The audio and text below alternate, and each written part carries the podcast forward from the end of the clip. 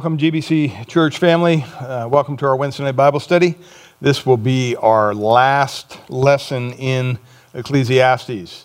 We finished the book. We're in Ecclesiastes chapter 12. We'll be looking at verses 1 through 14. And it's kind of a review of everything we've learned these past uh, several months as we've been going through this book. Uh, just for those of you who know, next week on Wednesday nights, uh, we're meeting on Wednesday nights now physically, so people are coming out for the Bible study. Um, so we're not going to be having a study posted online because we're going through a video series. But once we uh, finish up the video series, then we'll uh, start again posting the uh, videos for the Wednesday night Bible study. But I just wanted to give you a heads up if you're not here coming to our church, so you'll know that when you don't see things posted, you'll know why. but let's look at our text tonight. Ecclesiastes chapter 12. We'll be reading through the verse 1 through 14, and then we will have a word of prayer and we'll look at our study. Tonight's um, lesson is entitled, What Have We Learned? What Have We Learned? Beginning in verse 1, Solomon writes, Remember also your Creator in the days of your youth, before the evil days come and the years draw near, of which you will say, I have no pleasure in them before the sun and the light and the moon and the stars are darkened and the clouds return after the rain. In the day when the keepers of the house tremble and the strong men are bent and the grinders cease because they are few, and those who look through the windows are dimmed, and the doors on the street are shut, when the sound of the grinding is low, and when one rises up at the sound of a bird, and all the daughters of song are brought low. They are afraid also of what is high, and terrors are in the way. The almond tree blossoms, the grasshopper drags itself along, the desire fails because man is going to his eternal home. And the mourners go about the streets before the silver cord is snapped, or the golden bowl is broken, or the pitcher is shattered at the fountain, or the wheel broken at the cistern. And the dust returns to the earth as it was, and the spirit returns to God who gave it. Verse 8 Vanity of vanity, says the preacher, all is vanity. Because, or besides being wise, the preacher also taught the people knowledge, weighing and studying and arranging many proverbs with great care. The preacher sought to find words of delight and uprightly he wrote the words of truth. The words of the wise are like goads, and like nails firmly fixed are the collected sayings. They are given by one shepherd. Verse 12 My son, beware of anything beyond these, of making many books there is no end, and much study is a weariness of the flesh. The end of the matter all has been heard. Fear God and keep his commandments, for this is the whole duty of man. For God will bring every deed into judgment with every secret thing, whether good or evil. Would you join me in a word of prayer? Father, we thank you for your word. We pray tonight that you would enlighten our hearts and our minds as we uh, embrace this study through the end of Ecclesiastes, as we go through chapter 12 and kind of a summary of what we've learned through this book. And so, Lord, we pray, continue to pray for our country, that you'd restore order, be with those who are on the front lines. And Father, we pray that you would um, just uh, give our leaders wisdom during these times. We ask you bless your word to our hearts, to our lives. Help, it apply, help us apply it to our lives. We thank you for this study tonight. We ask you bless it in Jesus' name. Amen. Amen. Well, We've been in the uh, book of Ecclesiastes now for 19 studies. 19 studies. And uh, when we look over the, the book of Ecclesiastes, we see that we've learned at least, I'm going to sum it up with three, three things, three important things. And hopefully you've downloaded your outline, you have it there before you. First of all, we need to remember that we've learned to remember our relationship to God. You notice the first word in this text is remember. It will help us to understand if we understand what that word means. Uh, the Hebrew word is used 235 times in the Old Testament. It's used in Genesis chapter 30, verse 22, where it says, God remembered Rachel and opened her womb. It also is used in Exodus chapter 2, verse 24. Says, So God heard their groanings, and God remembered his covenant with Abraham and Isaac and Jacob. Or in 1 Samuel chapter 1 verse 19. It says the Lord remembered Hannah concerning the birth of Samuel. So this isn't just a casual remembrance. There's some intimacy involved here. Or Jonah chapter 2 verse 7. It says when my soul fainted within me, I remembered the Lord and my prayer went up to you. And in Deuteronomy 8:18 8, we're commanded, You shall remember the Lord your God, for it is he who gives you power to get wealth. See, the text shows us here that there are, are four reasons why it's important to remember our relationship with God. And in the world we live in today, sometimes that's hard, that's difficult. You know, we get so inundated with all the, the, the, the stuff from the world and constantly bombarding us each and every day, it's easy to forget wait a minute, we have a relationship with our God and Creator. How does that play into this? So many times we go off on our own we do our own thing. And God wants us to remember our Creator. And that's the first thing here. We want to remember Him. The first reason is because He is our Creator. Look at what He says Remember also your Creator in the days of your, your youth. There's no more fundamental reason that we should remember God than the simple fact that He created us, He made us. He knows us better than anybody. We should never lose sight of that. We should never lose sight of the fact that, you know what? God created us. Uh, we owe Him our best. He made us to glorify Him with everything we have within us. Psalm 95, verses 6 and 7, it says, Oh, come, let us worship and bow down. Let us kneel before the Lord, our Maker, for He is our God, and we are his, the people of His pasture, the sheep of His hand. We need to be reminded that we are called to worship and bow down and kneel before God, our Creator, our Maker. Or in Psalm 100, verses 1 to 5, it says, Make a joyful noise to the Lord, all the earth. Serve the Lord with gladness. Come into his presence with singing. Know that the Lord, he is God. It is he who made us, and we are his. We are his people and the sheep of his pasture. Enter his gates with thanksgiving and his courts with praise. Give him thanks. Bless his name, it says.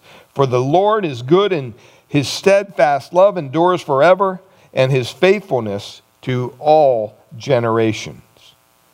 See, we should have a reason to remember the Lord. We should be rejoicing in our heart before the Lord because he created us. Revelation chapter 4, verse 11 says, Worthy are you, O our Lord and God, to receive glory and honor and power. Why? It continues. He says, For you created all things, and by your will they existed and were created. See, we owe everything that we see around us to one individual, and that is God. He is the creator. We owe him everything. Nehemiah chapter 4, verse 14, it says, Remember the Lord great and awesome. See, our response to God should be that we relate everything that we do in our life to our personal relationship with Him. Everything. And so, so many times it's easy to forget that, and we go off on our own. So, to remember our relationship to God, first of all, because He's our Creator. But secondly, look at what He says in verses 1 to 6. He says, Because difficult times will come. Because difficult times will come. See, these times will limit our ability to serve Him if we do not remember Him in our relationship with Him. When God is neglected or when God is ignored, basically, you lose any capacity to have any kind of joy in your old age. Look at what it says in verse 2. it says, or the end of verse 1 Before the evil days come and the years draw near, of which you will say, I have no pleasure in them. It has the idea of getting old, getting older. Verse 2 Before the sun and the light and the moon and the stars are darkened, and the clouds return after the rain. What's he saying? He says there's a process in life. I mean, you may want to stay young, you may want to try to look young, but eventually you're going to look old. We're all going to grow old. But look at what it says in verse 2 or verse 3. In the day when the keepers of the house tremble and the strong men are bent. What in the world is he talking about? What's he talking about here? Well, we know from other scriptures, this is kind of a Hebrew poetry, it's a parallelism. It says, When the keepers of the house tremble, what is that? That's the arms the arms, when the arms grow weak. It also says there, and the strong men are bent. What are the strong men? The strong men are legs, the legs of men. They're going to grow weak. Psalm 147, verse 10, it says, His delight is not in the strength of the horse, nor his pleasure in the legs of men. What he's pointing out is this is that parallelism. He's relating horse to a man in strength to legs. And so it's hard sometimes to think of ourselves as old. I don't think we ever think of ourselves as being old. We don't like to think that we're old. Uh, just last week, I think I mentioned to some folks now, if you're older, you know, if you're, if you're 55 and up with this virus thing, you want to be careful. And it dawned on me as I was saying those words wait a minute, that's you. You're 60 years old.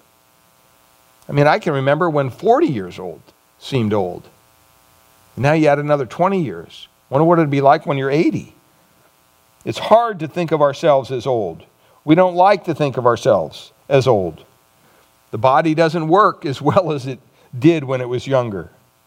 And you can look at this passage and you can look at it and be depressed, or you can look at it and say, you know what? It's just stating a fact. It's just telling us that we're all getting older. And we're commanded to remember our Creator because it's only going to get worse. It's only going to get worse. Look at what else he says. And the grinders cease because they are few. You got it. The grinders, guess what that is? That's the teeth. He's drawing an illustration here. He's saying, you know what? When your arms grow weak and your legs grow weak and your, your, your grinders, your teeth start to fall out, and then it says, and those who look through the windows are dimmed. You got it, your eyesight's going to go too. I mean, it's a grim outlook. Genesis 27 1, it says, When Isaac was old and his eyes were dim so that he could not see. That's why we know he's relating this to eyesight. Or in Genesis chapter 48, verse 10, it says, Now the eyes of Israel were dim with age so that he could not see. Solomon wants us to remember hey, when these things start to happen, you want to remember your Creator in the days of your youth. What will it be like when you are older? When things don't work properly? When difficult times come? Because they will come. A lot of the, the people who are miserable when they're old, they're doing just the opposite. They're not remembering their Creator. They paved their own highway, they did it their way. And now they're on their own. See, Paul says in 2 Corinthians 4:16, "So we do not lose heart. Though our outer self is wasting away, I mean, all you got to do is get up in the morning and look in the mirror, you realize, wow, this isn't the way it looked 10 years ago or 5 years ago. Our inner self is being renewed day by day. See, it's a, it's a matter of perspective. Yeah, this body's going to grow old probably gain some weight. You probably have some issues with your health. Won't be able to hear. Won't be able to see. And what Solomon is saying is that's just part of life. That's what's going to happen. But you know what? If you have your perspective correct, there are some people that are more vital and more alive and more enthusiastic for God when they're old because why? They're looking to God, they're looking to Christ, they're looking to the Lord Himself to sustain them. They're not looking to some miracle pill in a jar. They're not looking to be blessed by life just for what they have or their material positions or their career or, or family. Because Solomon says all that's vanity, all that's going to go away. You know, you have to make sure that you have your, your heart and your eyes and your life fixated on the Lord. And then, even in verse 4, it gets worse. It says, And the doors on the street are shut. What's that? That's referring to the outside world. That's saying basically your ears are going to eventually fail you. When the sound of grinding is low, in other words, you're going to have a reduced access to the outside world. You're going to start losing your hearing. You won't be able to hear as good. You know, I think of those crazy commercials they have on TV with that guy in the garage. You know, what'd you say? what'd you say? It's, it's just it's something that's going to happen eventually to all of us. And then it says there, and one rises up at the sound of a bird, and all the daughters of song are brought low. In other words, you can't enjoy some of the things that once you could hear. You can't even hear them anymore. And that has a tendency to turn life bitter. You know, when you take someone's ability to be involved with the outside world away, whether it's through blindness or whether it's through deafness, I mean, this could be a very, very depressing passage for those who don't walk with God. Verse 5, it says, They're also afraid of what is high, and terrors are in the way. Now, have you ever seen that commercial for the, the leaf gutter cover company? And uh, the guy's about ready to go up on the ladder, and the salesman, oh, no, you can't go up there. That's too dangerous. Well, that's true. The older you get, the less chances you want to take. And then it says the almond tree blossoms. Guess what that is? I don't have to worry about that because I don't have any hair. But it's talking about your hair turning gray or white. That's going to happen. The almond tree is going to blossom. And then it says the grasshopper drags itself along. In other words, even the slightest weight, you can, you're going to get to a point where a, a grasshopper is going to be tough for you to, to pick up. You're not going to be able to do the things you used to do. You're not going to be able to lift the way you could lift things before. And then it says there, and desire fails. It talks about sexual desire. The Septuagint, the Greek Old Testament, says when the caperberry proves ineffectual. We don't know much about a caperberry, but it had some kind of a uh, um, ability to stimulate the body. And they said, even that's not going to help you eventually.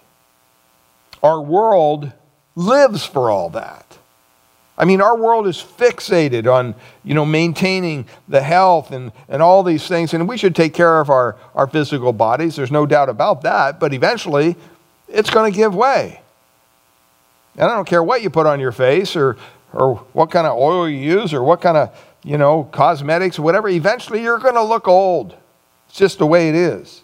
As a matter of fact, when an old person doesn't look old, to me, they just look weird. They just look odd. And then it says, because man is going to his eternal home. See, our world lives for all this, but eventually it's all going to end. We're all going to go to their eternal home. And the, the mourners go about the streets. And then look at what it says before the silver cord is snapped. What in the world is that? It's kind of weird to have a cord made out of silver. Or the next phrase, or the golden bowl is broken. I mean, to have a bowl literally made out of gold, that's, that's a pretty excellent thing. That's a pretty expensive thing. If you had a cord made out of silver, silver, and what Solomon is telling us here is no matter how excellent or good life may seem, you may have arrived at the mountaintop. What are you going to do when it all comes tumbling down? What are you going to do when the cord made out of silver is snapped or the golden bowl that you value so much is broken? See, if you put your trust just in that, you don't have anything left. And then it continues there. It says, or the pitcher is shattered at the fountain. Has the idea of someone going to gather water and they drop the pitcher and it, it, it smashes. Well, you have no more, means to get the water. He says, or the wheel is broken at the cistern. When you go to the well and you crank the little wheel and the, the pot goes to the bottom, well, guess what? If that wheel breaks, that pot is going to be smashed on the bottom of that well. It's really, Solomon is using ancient symbolism here to remind us that one day it won't be like today. One day all these things will happen. One day, if they haven't already, difficult times will come. And so, what he's telling us is to remember your Creator now. Remember your Creator now. So that joy will not be gone when you are old or older. I mean, age is a depressing prospect apart from a vital relationship with the Lord. I mean, the way I look at aging is you know what? I'm just one more day, one more breath closer to glory. So we see here to remember our relationship to God, first of all, because He's our Creator. Secondly, because there's going to be difficult times that come. But then, thirdly, he says, because death will end our opportunities. This is what he says here in verse 7. Look, it's pretty blunt. It says, And dust returns to the earth as it was. In other words, death is going to come. You're not going to prevent it. You can count on it, as a matter of fact. One day, unless the Lord returns, you will die. You will give up your last breath, and your body will be returned to the earth as dust. Genesis 2 7 says, Then the Lord God formed the man of the dust from the ground and breathed life into, uh, into his nostrils, the breath of life, and the man became a living creature. And we know what the scripture says in Genesis 3:19, "For you are dust, and to dust you shall return." You hear that at funerals all the time. Or in Job 34 verses 14 and 15 says, All flesh would perish together and man would return to dust. Or Psalm 103, verse 14. For he knows our frame. He remembers that we are dust. See, we don't need to think too highly of ourselves. We're dust. And you know what? We're made out of dust, and one day we're going to return to dust. No matter how good or no matter how excellent your life may seem, it's going to come to an end psalmist acknowledged so much in Psalm 104, verse 9. He says, You take away their breath, they die and return to their dust. That's, that's what our life will end up like. And then it says there in the second half of that verse, and the spirit returns to God who gave it. Speaking of the, the human spirit, you know, you can't run away from this. It has the idea that one day you will be before God once again. You're going to be held accountable for what you do in this life. You can't escape death. You can't escape our accountability before a holy God. But we can use today to remember Him and to live for Him tomorrow and for the rest of our lives. And so He wants us to see here we need to remember our relationship to God because He's our Creator, because difficult times will come, because death will end our opportunities. You know, we may think that we have grandiose plans for next year or next month, even. And James tells us don't do that. Don't make those kind of plans. You don't know what tomorrow holds. Live each day to the fullest. As long as you're breathing, your heart's beating, you use that time for the, the glory of God. Because one day it will stop and you won't breathe again.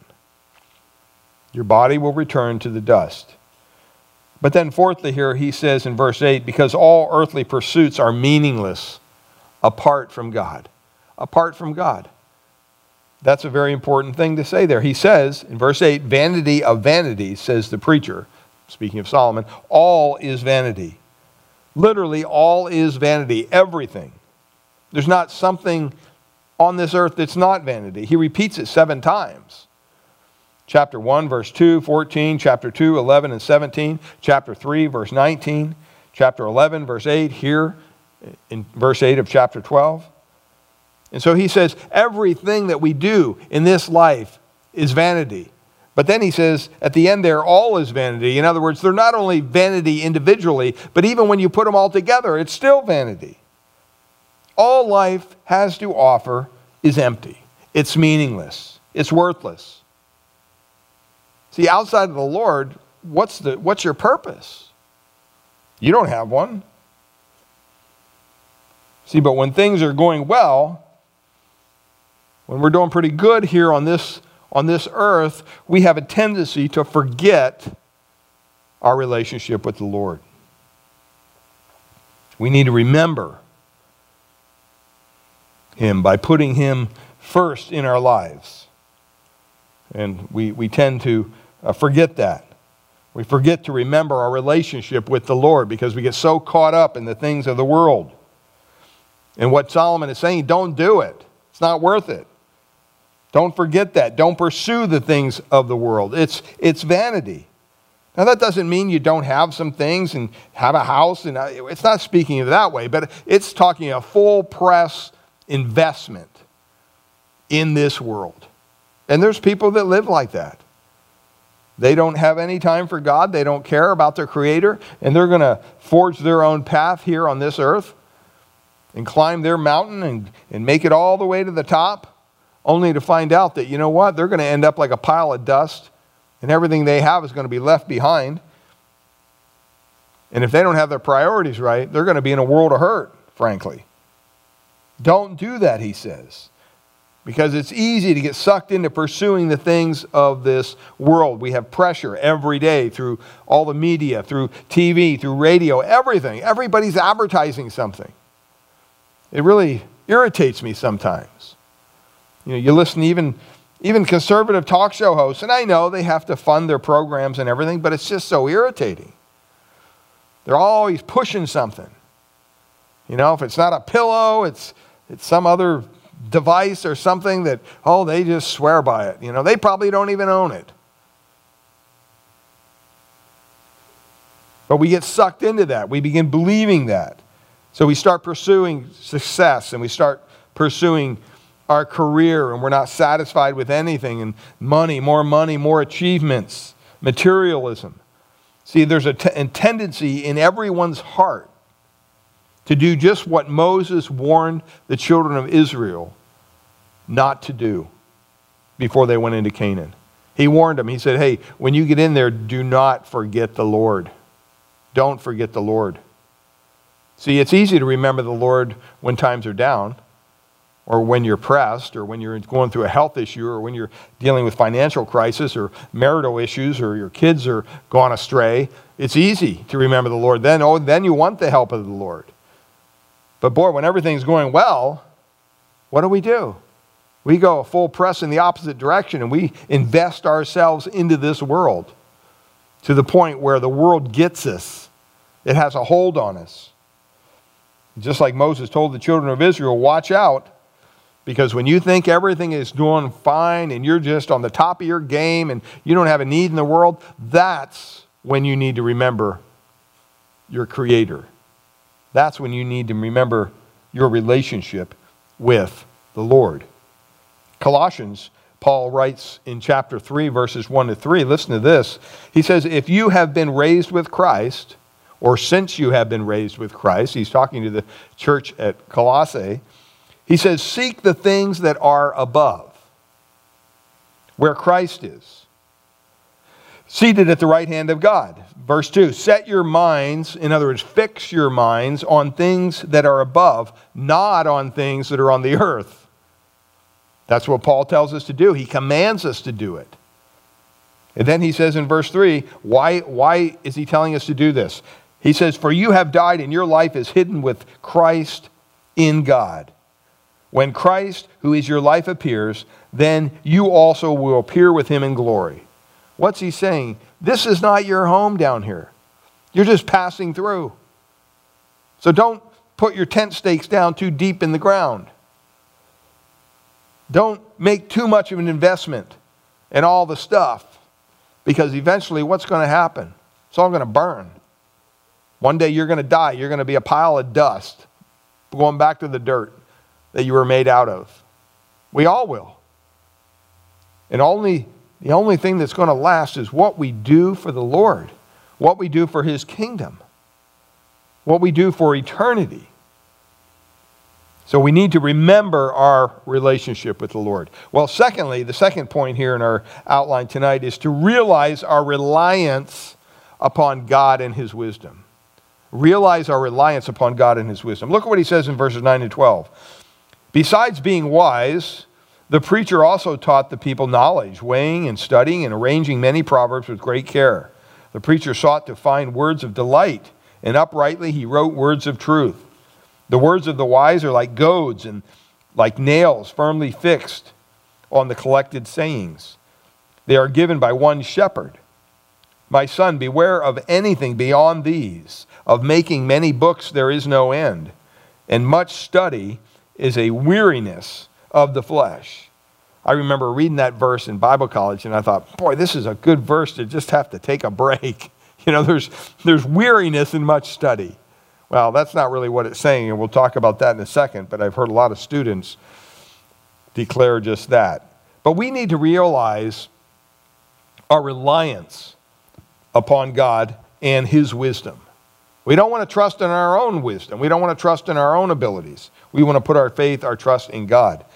In verse 9 there, we see, see this in the intensity of his teaching. Notice the word weighing there. It has the idea of pondering. It, it, it has the kind of the implication of making careful uh, evaluations, careful calculations. You're not just doing this willy nilly. You know, sometimes I, I, I get so uh, upset with believers. You know, I'll ask them, well, do you, do you read your Bible? Oh, yeah, I, I, I read it, you know, on Sundays when the pastor's preaching. Would you read it any other time? Well, not really. Or, yeah, once in a while I'll open it up and just see what God has for me. So they'll play like Bible roulette and open up the Bible and point to a verse and just read it and do it that way. That's not intense study. That's not weighing. That's not pondering. That's not evaluating what the Word of God says. But secondly, he says not only weigh it, but he says study. Studying it. It shows that he invested diligent study, diligent research. He was willing to put in the time till he understood what he had to understand. And then it says arranging or setting in order. It's, it's a phrase that talks about skillful presentation. In other words, you've pondered it, you've studied it, and now you're, you're, you're laying it out in an orderly fashion. Kind of like when you read through the book of Proverbs. When you read through the book of Proverbs, it's very pithy. Every little verse has something strong to say to your heart. By the way, Solomon wrote the book of Proverbs.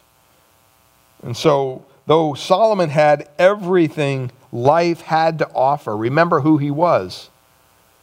He wasn't some poor pauper off the street. He had everything. He had need of nothing. He used, even though that was the truth, he used all of his energy, he says, to go after wisdom. He thought it was that important. He was dedicated to finding and applying and using God's wisdom in his life. And so you see it there in the intensity of his teaching. In verse 10, you see it in the impact of his words. The impact of his words. It speaks there of words of delight. It indicates words that are, are pleasing. They're, they're pleasing, they're pleasurable words. And then he says words that are upright, words of truth, they're pure words. You have to have both of those. One commentator, Michael Eaton, says this To be upright but unpleasant is to be a fool. To be pleasant but not upright is to be a charlatan. Let me say that again. To be upright but unpleasant is to be a fool. To be pleasant but not upright is to be a charlatan. The point is simply this you need both pleasing or pleasurable words as well as words of truth. And so many times we err on one or the other. Either we, we want every word to be so delightful, there's no offense taken to anybody, and so we water everything down. So it's pleasing to the ears, as the New Testament says. That's what we see going on in a lot of our churches today. They're tickling people's ears. They don't want to say anything harsh. They don't want to teach theology because, in their view, theology divides people. It doesn't unite people. And we want to be a united church, so we're just not going to teach anything. Well, that's the whole purpose of coming together. But you also have to have words of truth. You know, you don't want to just be all about the truth and say things in an insulting manner. It has to be a balance. You need both of these things. Proverbs chapter 15 verse 23, it says to make an apt answer is a joy to a man, and a word in season how good it is. All of us have benefited from that. When someone, maybe we've been down, maybe we're going through a hard time, and someone comes along, and they say, it seems like they say just the right thing to get our priorities back in order, to get our mind fixed on what's important or whatever it may be. It makes us have a better day. Proverbs 15:26 The thoughts of the wicked are an abomination to the Lord, but gracious words are pure. There you see both of them, delightful gracious words, but truthful words of purity. Proverbs 6:24 Gracious words are like a honeycomb, sweetness to the soul and health to the body. You know, I've known some Christians that, boy, they're so much about the truth, they have no grace at all.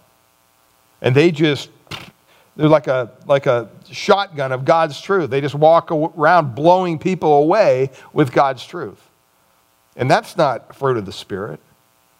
It's joy. It's all those things that, that, that Galatians tells us about. You know, just because you have the truth doesn't mean it gives you the right to go around insulting people with it. That's not even being a good testimony. So we, our words of truth have to be filled with grace. So we see it in the impact of his words, but thirdly, here we see it in the importance of his words. He says there in verse 11, the words of the wise are like goads. A goad is a long pole with maybe a piece of metal or a stone on the end that they used to use to, uh, they would prod animals along, keep them in order as they were going across the pasture. They didn't want them to get out of line, so they'd use this thing to, you know, it's kind of like now they, they have the same thing, a stick, but it's an electrical charge on it, okay? And that, that kind of jolts the animal back into, into line. But that's the idea here. And it says, and the nails firmly fixed are the collected sayings. They are given by one shepherd. So you see the importance of his words in terms of response, like goads. It's God's word is to be a goad, it's to be that stick that gets us moving in the right direction, that keeps us in line. Or you could say it's kind of like a spiritual kick in the pants. Somebody come along and poking you. That's what we're called to do as we fellowship together as the body of Christ, is it not? We're to kind of, you know, encourage one another on to good works and good deeds. Encourage one another to grow in the Lord. That's why attending church, coming to church, coming out and fellowshipping with other believers is so important. You can't be an island unto yourself. It's just not biblical. And you're limiting what God can do in and through you and you know, you're not going to find a perfect church. There are no perfect churches because they're made up of sinners. So, you know, you find the, the church that's the best church in your area, Bible believing church, and you start going and you, you start participating and you use your gifts and your talents and your abilities to serve Christ through that local body. Well, not only in terms of response, but in terms of stability. That's what he's talking about here nails. That's what nails do. They give a structure stability. If you just put walls up using two by fours, even if you use glue, but you didn't have any nails or screws holding it together, it wouldn't be very sturdy. It wouldn't have any stability. See, we need the Word of God to make us stable in life. We won't have any stability as people or even as Christians without the Word of God being a priority. So, in terms of response, in terms of stability, but then also look at what he says by one shepherd. This speaks of terms of authority. They're given by one shepherd. In other words, we have to understand the Lord's authority in our lives. We're not our own people. We've been bought with a price, the Bible says.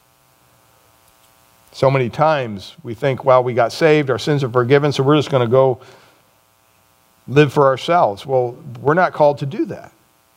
As a matter of fact, the very call to salvation that Jesus made to us makes that very clear. He says, if you want to be my disciple, what do you have to do? Number one, you have to deny yourself. Deny yourself. Now, I don't know of anybody that likes to deny themselves of anything. It's never fun to deny yourself. But you know what? That's what we're called to do. And then it says, take up your cross, an instrument of death. That wasn't something you wore around your neck. That was literally an instrument of death. So, what, it, what Jesus was saying was, you need to deny yourself to the point of death. You need to put to death all of your desires when you come to me. And He fills them with other desires. It's not like you don't have any more desires. I mean, every day my, my life is filled with the desire to be pleasing to the Lord in the way I live, in the way I serve, in the way I minister. I pray that God would somehow use me. But I do that because I understand that Jesus is not just my friend, he's my Lord. And I need to understand what he tells me to do. And then I need to obey it. That's what we're called to do as believers. Remember, we're not, we're not the shepherds, we're the sheep. We get this turned around sometimes in our own thinking. See, we're the people of his pasture, as we read earlier. Remember the psalm, the Lord is what? My shepherd, I shall not want. We're not the shepherds. We're not the one making the calling the shots here. We're just sheep. Sheeples, and we're just following what Lord tells us to do. Well, in terms of responsibility, authority, last thing here, verse 12, in terms of comparison, or you could say priority. It says in verse 12, My son, beware of anything beyond these. Of making many books there is no end, and of much study is a weariness of the flesh. What's he doing? He's not saying here, he's not making the statement that you shouldn't read anything. A lot of kids take this verse and they say, oh, see, I don't have to read. the Bible says that, you know, there is no end and it's weariness, it, it, it has no meaning. That's not what he's saying. I mean, I'm sure Solomon read a lot. But what he says is beware of anything above these, beyond these. In other words, there's no end to what you could read. And you could just keep reading and reading and reading. But you know what? In comparison to God's word, it's just going to be wearisome. It's not going to help you. If you're looking for God's wisdom, you need to look to his word. We need to let the Word of God admonish us. We need to let the Word of God teach us. You know, he's not saying you shouldn't study other material. He's not saying that at all. But we should, in comparison, we should be studying the Word of God more than we study any other book. It's kind of like in the New Testament when Jesus was talking about the love that we should have for Him. Remember in the Gospels, He said, You know what? Your love for me should be so much that in comparison, the love that you have for your own father, your mother, your brother, your sister should look like hate. Now, people get confused about that. They say, why would Jesus tell us to hate our family members? He's not telling us to hate our family members. What he's saying is, your love for me, in comparison to your love for your own family, should make the love for your family look like hate. That's how much more the love we should have for the Lord Jesus Christ. And it's the same thing here. What Solomon is pointing out is hey, there's nothing wrong with reading other books. But you know what? If you're not reading the book, if you're not reading the Word of God, if you're not putting the, the Word and the truth of God in your heart and in your mind on a daily basis, then you're missing it. You know, I know some Christians that they probably read more novels and history books and everything else than they do the Bible. It shouldn't be that way. Do you study the Bible more than any other book in your life? I pray you do. You should be if you're a follower of Christ. It's the most important book in our lives. It's a living book. It's God's Word. It's how God speaks to our hearts. It's how God builds us up, He edifies us. That's what's so sad about so many churches today. They take the Bible and they set it aside, they don't even teach out of it anymore. It's the most important book that we could ever study. And we need to be willing to invest the time, invest the effort, understand what the Word of God is telling us. It's really a challenge to recognize the importance of God's wisdom above everything else. That's really what he's saying. So, First two points here remember our relationship to God in verses 1 to 8. Secondly, 9 to 12, to realize our reliance upon God and his wisdom. But then lastly, here, verses 13 and 14, to recognize our responsibility before God. Recognize our responsibility before God. In verse 13, he says, The end of the matter, all has been heard. In other words, hey, the show's over.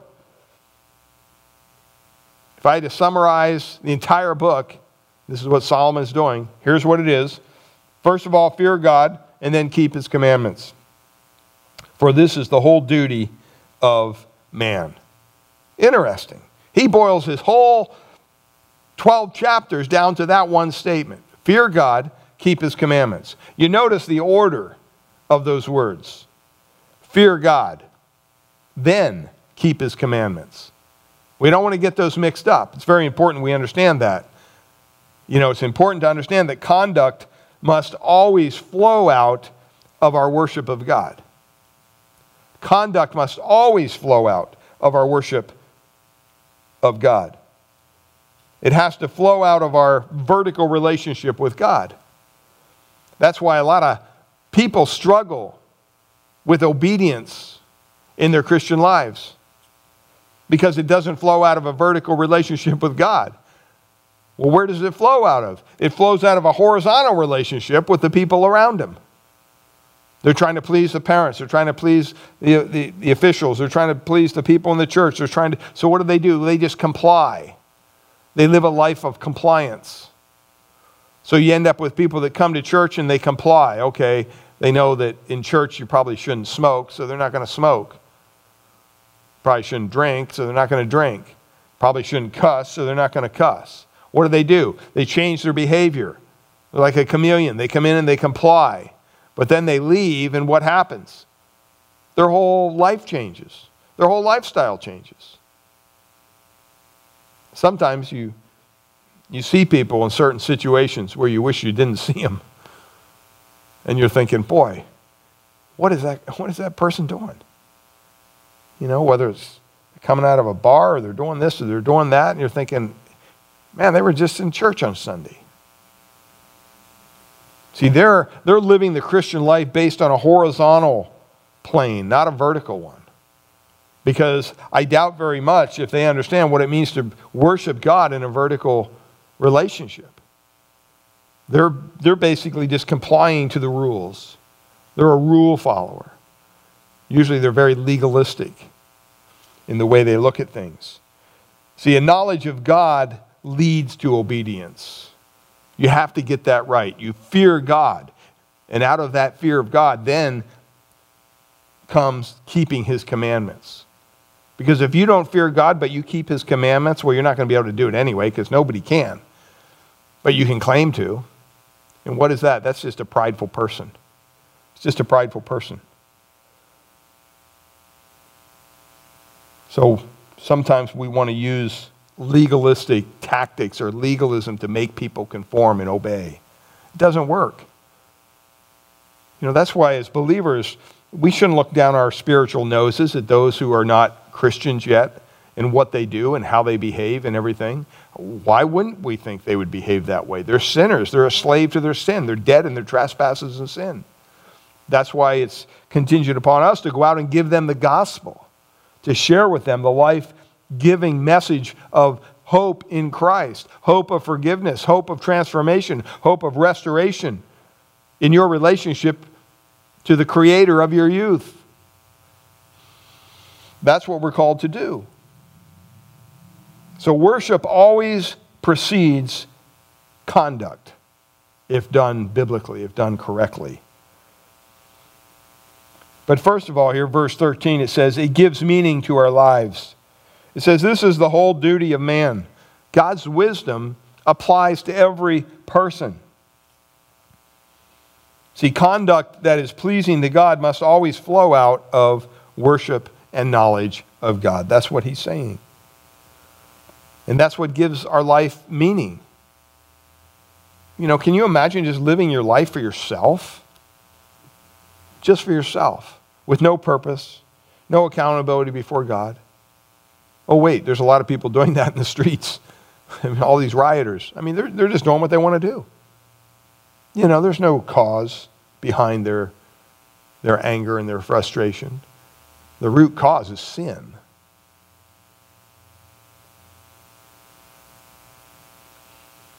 The death of someone is just an excuse. That's all it is. Why? Because they don't have any meaning in life. They're just living for themselves. Everything is different when you're committed to serving the Lord. Everything. It's a, like a filter that everything passes through. You can't just go out and do whatever you want. Why? Because you're, you're concerned. Is this going to be pleasing to the Lord? Is this going to be honoring to the Lord? So it gives meaning to our lives. And then here in verse 14, it prepares you to meet God. Because one day, trust me, you will meet God. We all will. And what we do on this side of glory depends where we will meet God. Will we meet God in heaven? Or will we meet God and his wrath in hell? Because trust me, he is in both places, he's everywhere. People think that hell is going to be some vacation with, you know, all their buddies down there partying, partying. No, it's not. It's going to be utter darkness. It's going to be utter punishment for your sin. Trust me, you do not want to go to that place. It's a horrible place. You don't have to. Because Christ came to this earth to prepare you to meet God. He came to this earth and he died on a cross and he said, You know what? I'm going to take your sins upon me, even though I'm a perfect individual. I never committed one sin, but I'm going to hang on a cross and be treated as if I had committed every sin of every person who would ever put their faith and trust in me for salvation. That could be you. If you haven't trusted Christ, I pray, I plead with you to call out to him, Lord, be merciful to me, a sinner. Because he says right there in verse 14, For God will bring every deed into judgment. All this chaos we've seen going on around us, I get frustrated. I watch the news, and boy, I, I just lose it sometimes. But you know what? In the end, God's going to set things right. Vengeance is mine, saith the Lord. You know, we, our hearts should be breaking for these people because they don't have any purpose. They're outside of Christ. They're all mixed up in the head. They had all kinds of issues going on. Why? Because they, they lost the vision of the Creator. They lost who God is. And that's why Christ left us here on this earth to give them that message that can possibly reconnect them, to reconcile them to their God and Creator. But every deed will be brought into judgment with every secret thing, whether good or evil. What's he saying? He's saying basically, you know what? In the end, God's going to have his say. You're not going to get away with nothing. Eh, you just can't think that way. I mean, you may get away with it here. There's a lot of people that get a lot of, away with a lot of stuff here. But in the end, they're not getting away with it. Psalm 147 11 says, The Lord takes pleasure in those who fear him. You know what would bring our country together? You know what would bring our country back to its roots? Would be a healthy dose of the fear of God. That people would begin to fear God once again. There's no fear of God, there's no fear of authority. That's why you see all this chaos going on. Only those who know Jesus Christ as their personal Lord and Savior are prepared to meet him in the end. And by the way, you're also prepared to live this life in light of the wisdom that Solomon has graced us with as we've studied through this book. I pray, if you're listening and you have yet to put your faith, your trust in Christ, I pray today might be the day that you come to the end of yourself and you realize, you know what, Lord? There's nowhere else I can turn. There's no one else who has died for my sin. I'm going to I'm going to commit myself to you. You cry out to God and you ask Him, Lord, be merciful to me, a sinner.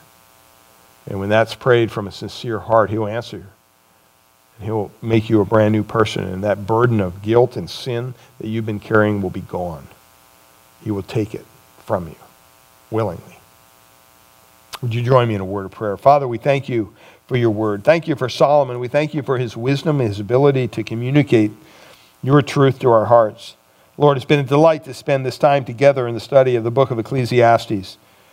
And Father, I pray that you'd give us wisdom as to the next book that we're going to go through.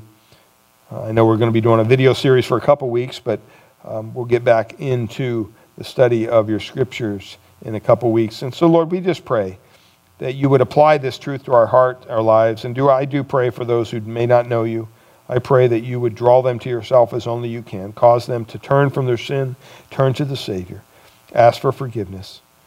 Lord, that's it's just a it's a wonderful thing when you see someone that comes to the end of themselves only to be lifted out of the, the pit of sin by the gracious hand of Christ.